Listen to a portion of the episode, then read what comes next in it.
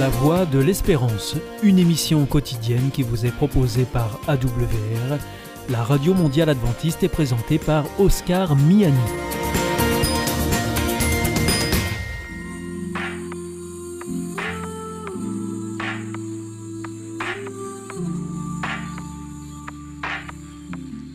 L'instant Bible. La Bible à la portée de tous, avec la pasteur Élise Lazarus et le pasteur Carl Johnson, présenté par Gétro Camille. Au cœur du livre de la Genèse se trouve un homme tellement connu, tellement célèbre, qu'il a été appelé par les grands monothéismes le père des croyants ou le père de la foi. Cet homme, c'est Abraham. Qui est-il? D'où vient-il? Où va-t-il et pourquoi? C'est ce que nous allons voir aujourd'hui avec mes deux amis, Élise. Bienvenue Élise. Hello Welcome. Et Karl. Bien Content de te voir, Karl. Heureux aussi.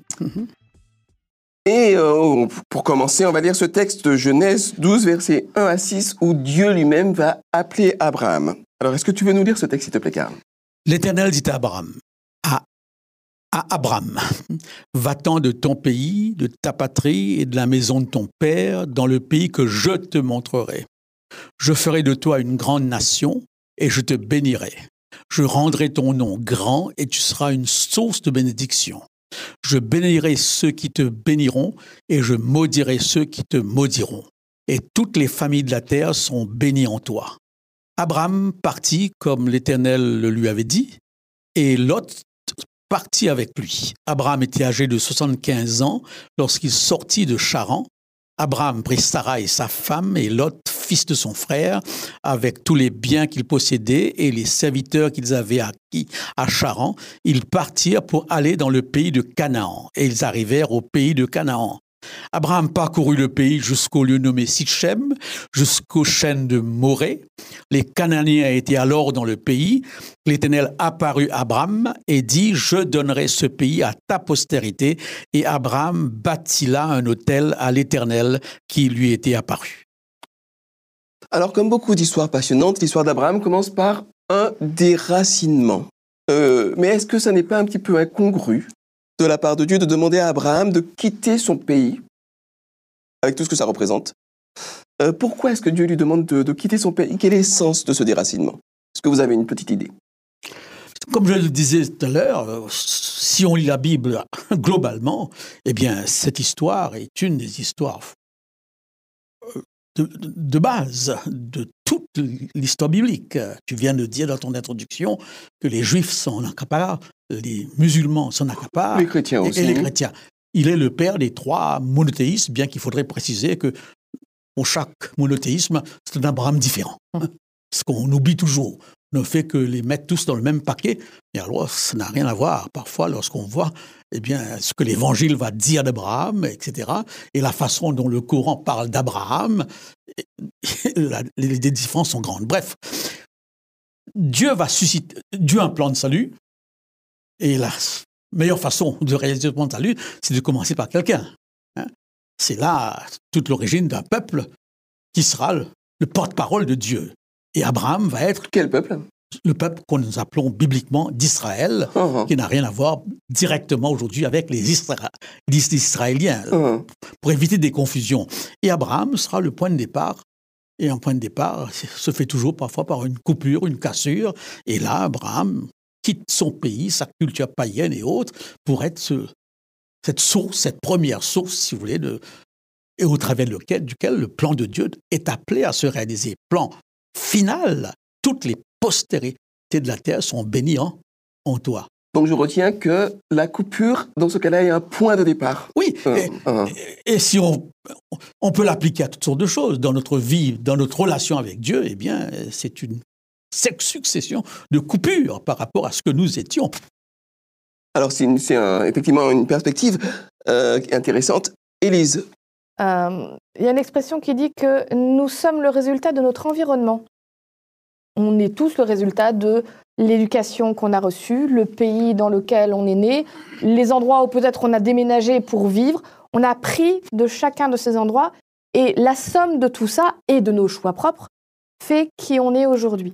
Mais être dans son pays d'origine, entouré de sa famille, c'est notre zone de confort. C'est en général quand on sort de sa zone de confort qu'on grandit le plus. Ça ne veut pas dire qu'on est tous obligés d'aller loin de la famille, de couper les ponts, etc. Mais Non, chacun a une histoire particulière. voilà. Mais en tout cas, sortir de sa zone de confort, c'est là où on est le plus, comme, comme on est en train de tout redécouvrir, c'est là qu'on est le plus ouvert à de nouvelles expériences. Et c'est en général là où on grandit le plus. C'est pas pour rien que, bah, par exemple, moi je connais des, des amis euh, qui ont décidé de partir pendant trois ans en Amérique du Sud. C'est assez épatant, ça. Ils ont tout plaqué, tout quitté. Ils sont partis trois ans. Ils connaissaient rien là-bas. C'est un défi immense pour eux. Mais ils m'ont dit que quand ils sont revenus, euh, ils avaient appris plus dans ces trois années-là que dans les dix ans avant où ils étaient dans leur petite vie plan-plan avec un travail quotidien. J'ai un professeur, euh, quand j'ai fait mes études, qui, avec sa famille, à un moment, a décidé, ils ont fait un tour du monde. Ils ont pris les enfants, je crois que c'est pendant un an, ils ont fait le tour du monde et ils ont raconté leur expérience après. C'était incroyable. Là, on parle de déménagement, de voyage, mais ça peut être changer de travail, ça peut être voilà, faire des nouveaux hobbies. L'important, c'est cette idée de, comme disait Karl, de coupure. Aller dans quelque chose de nouveau qui nous oblige à aller plus loin que ce qu'on qu'on pensait être capable de faire. Et là, Dieu dit à Abraham, et c'est quand même très fort parce que alors, en, l'Ancien Testament, c'est écrit en hébreu.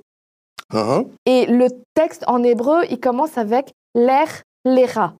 On reprend deux fois le même mot. Ça veut rien dire en de français. hein? C'est de l'hébreu. On traduit En- littéralement, ça donnerait quoi? Part en partant, quitte en quittant. Euh, on y va. L'idée, c'est vraiment de marquer, de dire là, c'est vraiment. Il y a ce mouvement très fort de tu t'en vas. Et on insiste là-dessus, part en partant, quoi.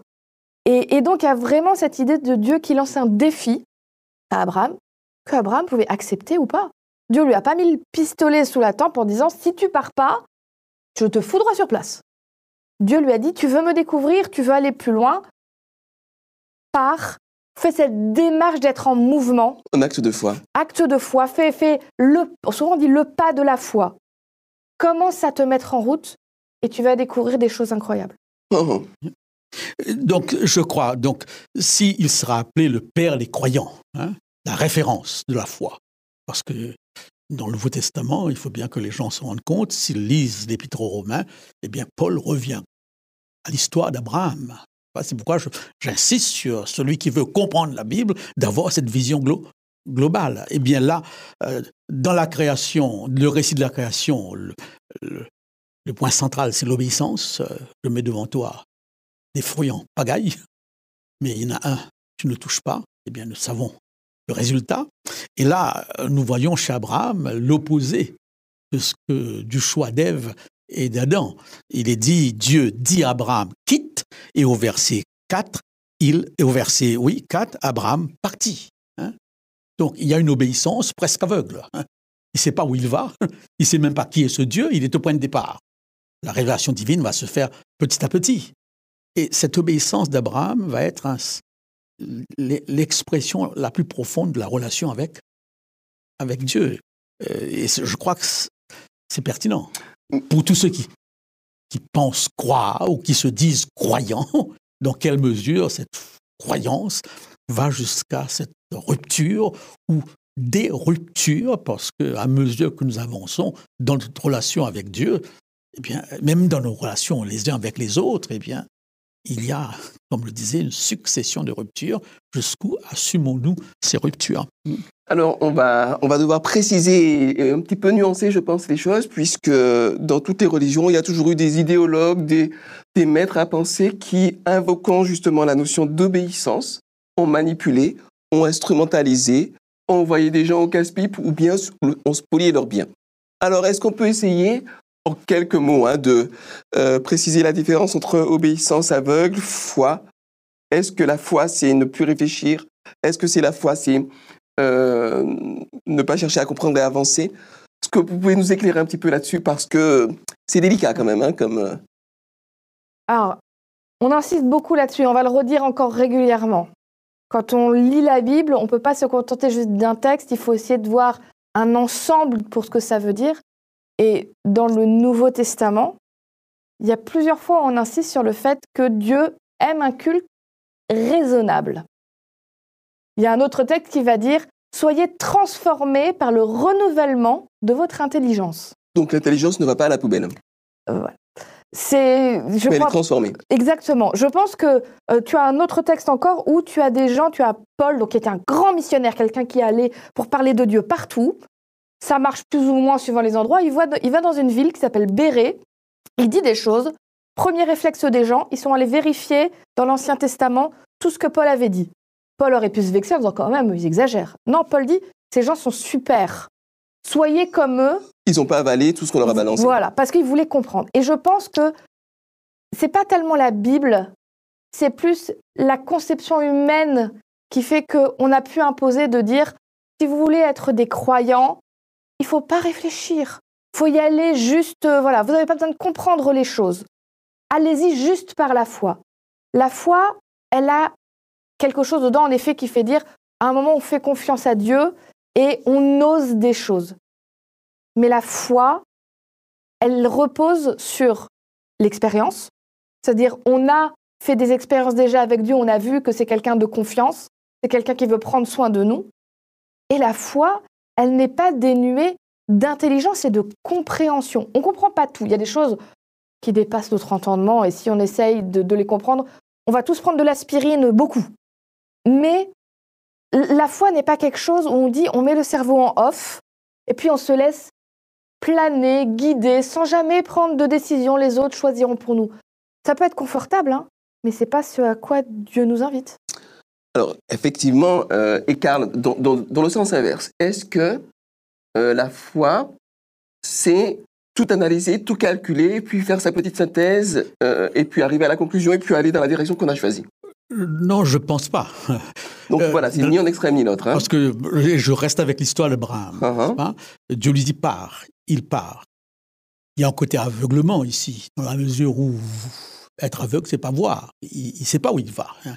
Même ce pays sera tout nouveau. Cette promesse, je ne sais pas dans quelle mesure il l'a saisie totalement. Donc, mais ce qui est extraordinaire, c'est sa confiance dans ce Dieu qu'il découvre, qu'il vient de connaître, parce que c'est un païen. hein, et c'est Dieu n'a rien à voir avec le Dieu de la, de la Bible. Donc, euh, dans la foi, il y a cet aspect confiance en Dieu, mais cela ne veut pas dire que tout le chemin est tracé d'avance et que est clair. hein. Et si Abraham, dans cette première étape, part, obéit, dans une deuxième étape, il va faire intervenir son intelligence.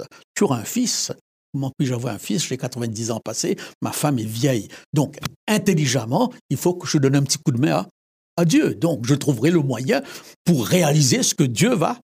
Donc, aide-toi le ciel t'aidera, n'est-ce pas? Il y a sans aucun doute dans ma vie chrétienne des circonstances où Dieu me demande quelque chose, mais où il compte aussi sur moi pour que je fasse ma part. hein. Mais il y a aussi des dimensions de la foi où la totalité est entre les mains de Dieu, comme c'est le cas pour la naissance du Fils, n'est-ce pas Qui n'est pas le fruit d'un raisonnement ou d'une manipulation, bien que Abraham a essayé de manipuler un peu les choses en allant, en allant vers sa, sa servante, ce qui était tout à fait dans la légalité de, de l'époque. Donc, je crois qu'il y a une dimension de la foi où on avance dans un vide total, hmm, sans savoir. Mais alors, Mais il y a aussi des dimensions où notre intelligence, notre raisonnement sollicité. est sollicité. Ah. n'est-ce pas? Lorsque je demande à Dieu la guérison, eh bien, je dois aussi me demander est-ce que tu es prêt? À, franchir les étapes euh, d'ordre médical nécessaires pour cette guérison Je peux attendre une guérison aveuglement, mais attendre la guérison au travers de l'intelligence que Dieu m'a donnée dans l'utilisation de la médecine ou de la science. Alors, euh, on, on voit donc, hein, si je synthétise un petit peu ce que j'ai entendu, que la foi, ça n'est ni simplement l'analyse rationnelle et intellectuelle des choses, ni un aveuglement complet. Mhm.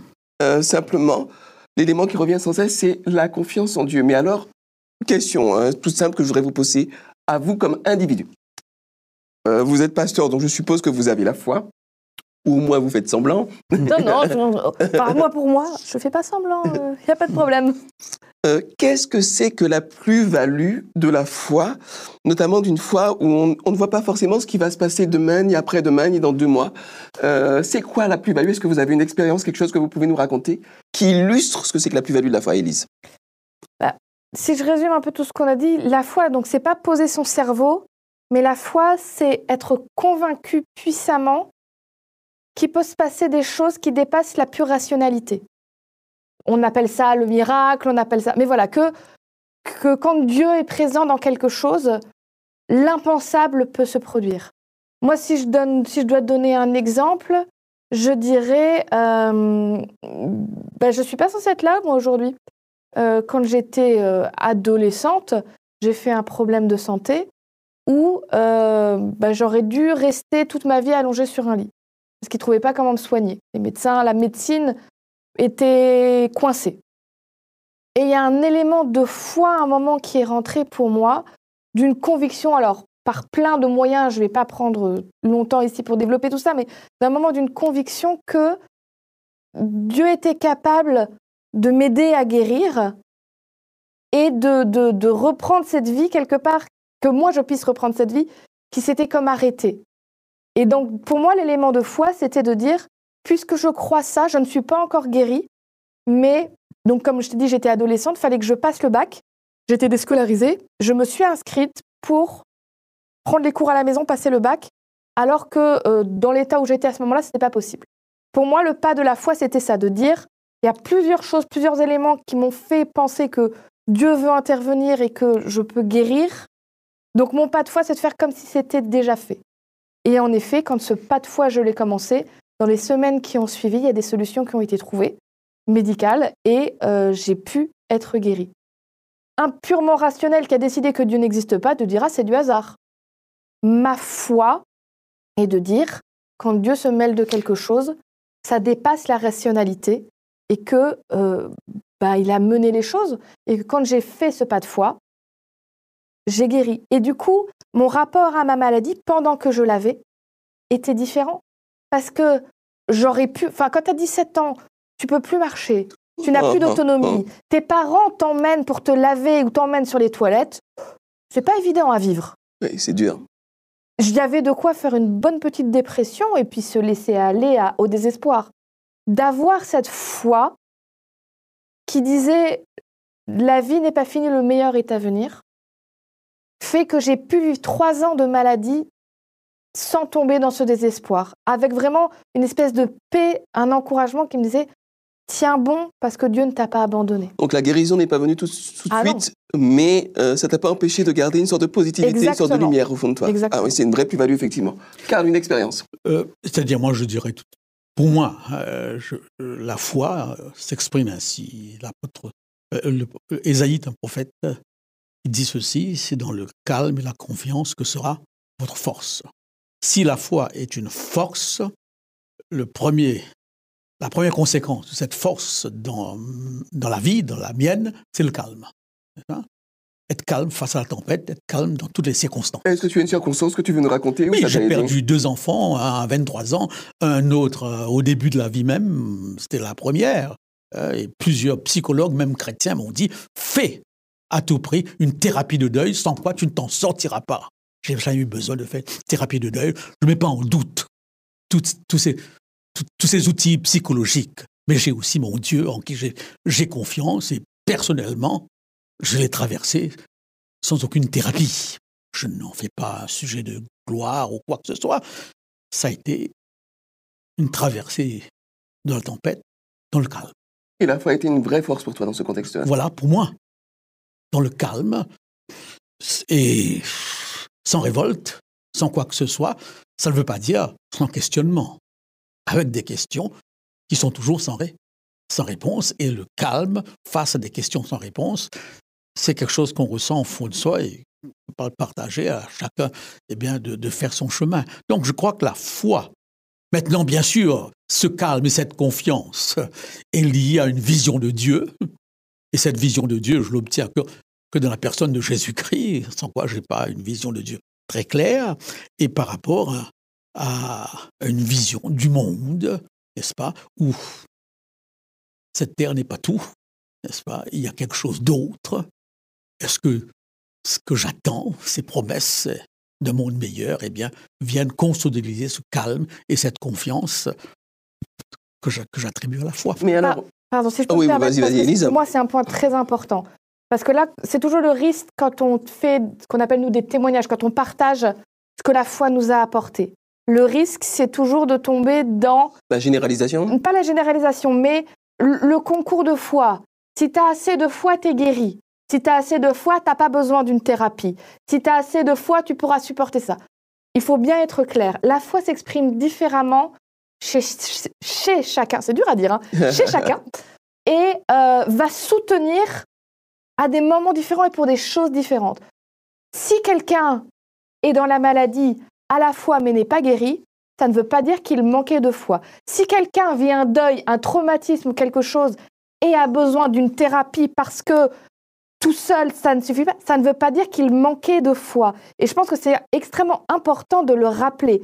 C'est une aide qui va s'exprimer différemment chez chacun, mais qui ne remplace pas tout et qui ne sera pas pareil chez tout le monde. Donc, ne comparez pas les foi. Ne commencez pas à dire parce que j'ai ça, j'ai la foi, toi tu l'as pas, t'as pas la foi. C'est passer complètement à côté de ce que la foi veut apporter.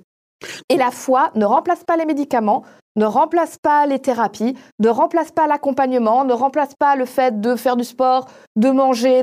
La foi n'est pas la pilule qui guérit tout. La foi est un accompagnement merveilleux qui nous aide à trouver de la lumière dans les moments difficiles. Merci Élise. Je précise peut-être que j'ai mal été compris. Oh, c'était très tu clair. Tu m'as posé une question claire. Comment tu vis ta foi? J'ai pris un exemple d'épreuve terrible et je l'ai vécu dans le calme. C'est dans ce sens-là. Je ne généralise pas ici. Et je ne dis pas qu'il ne faudrait pas aller voir un thérapeute ou pas. Je n'en ai pas eu besoin. Ma foi m'a suffi personnellement là. Et tu as été parfaitement clair.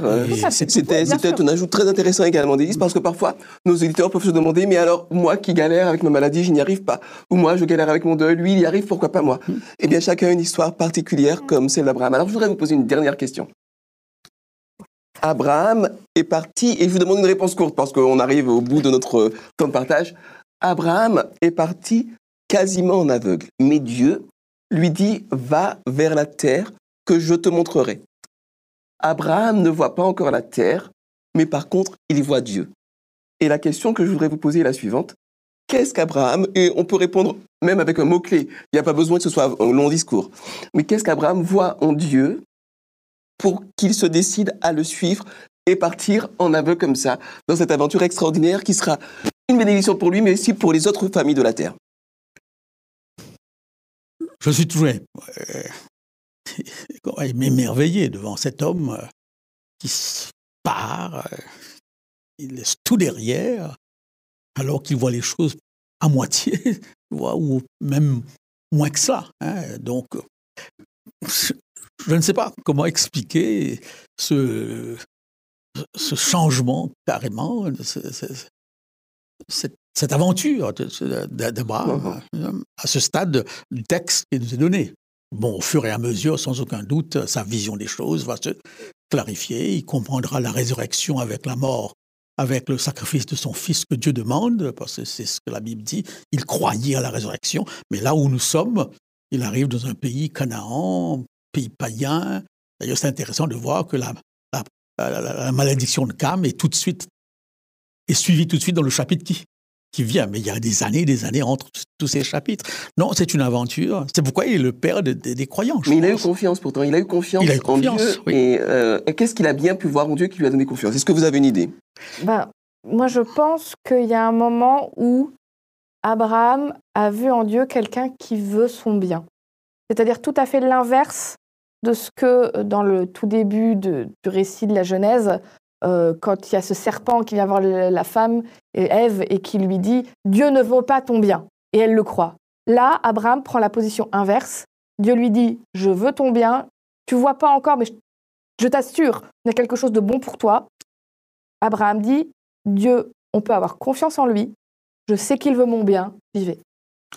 J'ajouterais que dans la Bible, Moïse a une confiance en Dieu après avoir été témoin de quelque chose qui pouvait expliquer un buisson ardent. On ne voit pas ça chez Abraham. Il seulement dit Dieu lui dit. Comment cette parole s'est exprimée, le texte ne le dit pas. Non, on dans certains les détails, comme on l'a vu dans, dans, dans certaines histoires de la Bible, eh bien, on voit bien quelque chose qui se passe et l'individu peut s'accrocher à cela. Mais là, Dieu lui dit, en rêve, en vision, directement. Bon, de toute façon, si c'était une parole, il fallait quand même beaucoup pour croire que cette parole, c'est une parole de, de Dieu. C'est là tout le... Quelque part le mystère de la foi aussi. Le mystère de la foi. Eh bien, merci d'avoir été avec nous, Élise. Merci, Karl, de ces apports qui sont très riches et très intéressants. Merci encore plus pour les témoignages qui m'ont beaucoup touché. Ces deux, j'espère qu'ils vous toucheront également et qui vous montreront que Dieu fait des choses pour Abraham, mais aussi pour chacun d'entre nous. Je vous souhaite de cheminer avec lui et je vous dis à très bientôt. Au revoir. Au revoir. C'était l'instant Bible avec la pasteur Élise Lazarus et le pasteur Carl Johnson, présenté par Gétro Camille.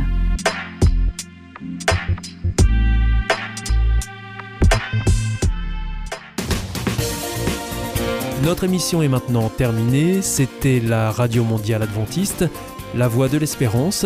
Je vous souhaite à présent une très bonne continuation. Que Dieu vous bénisse. À demain.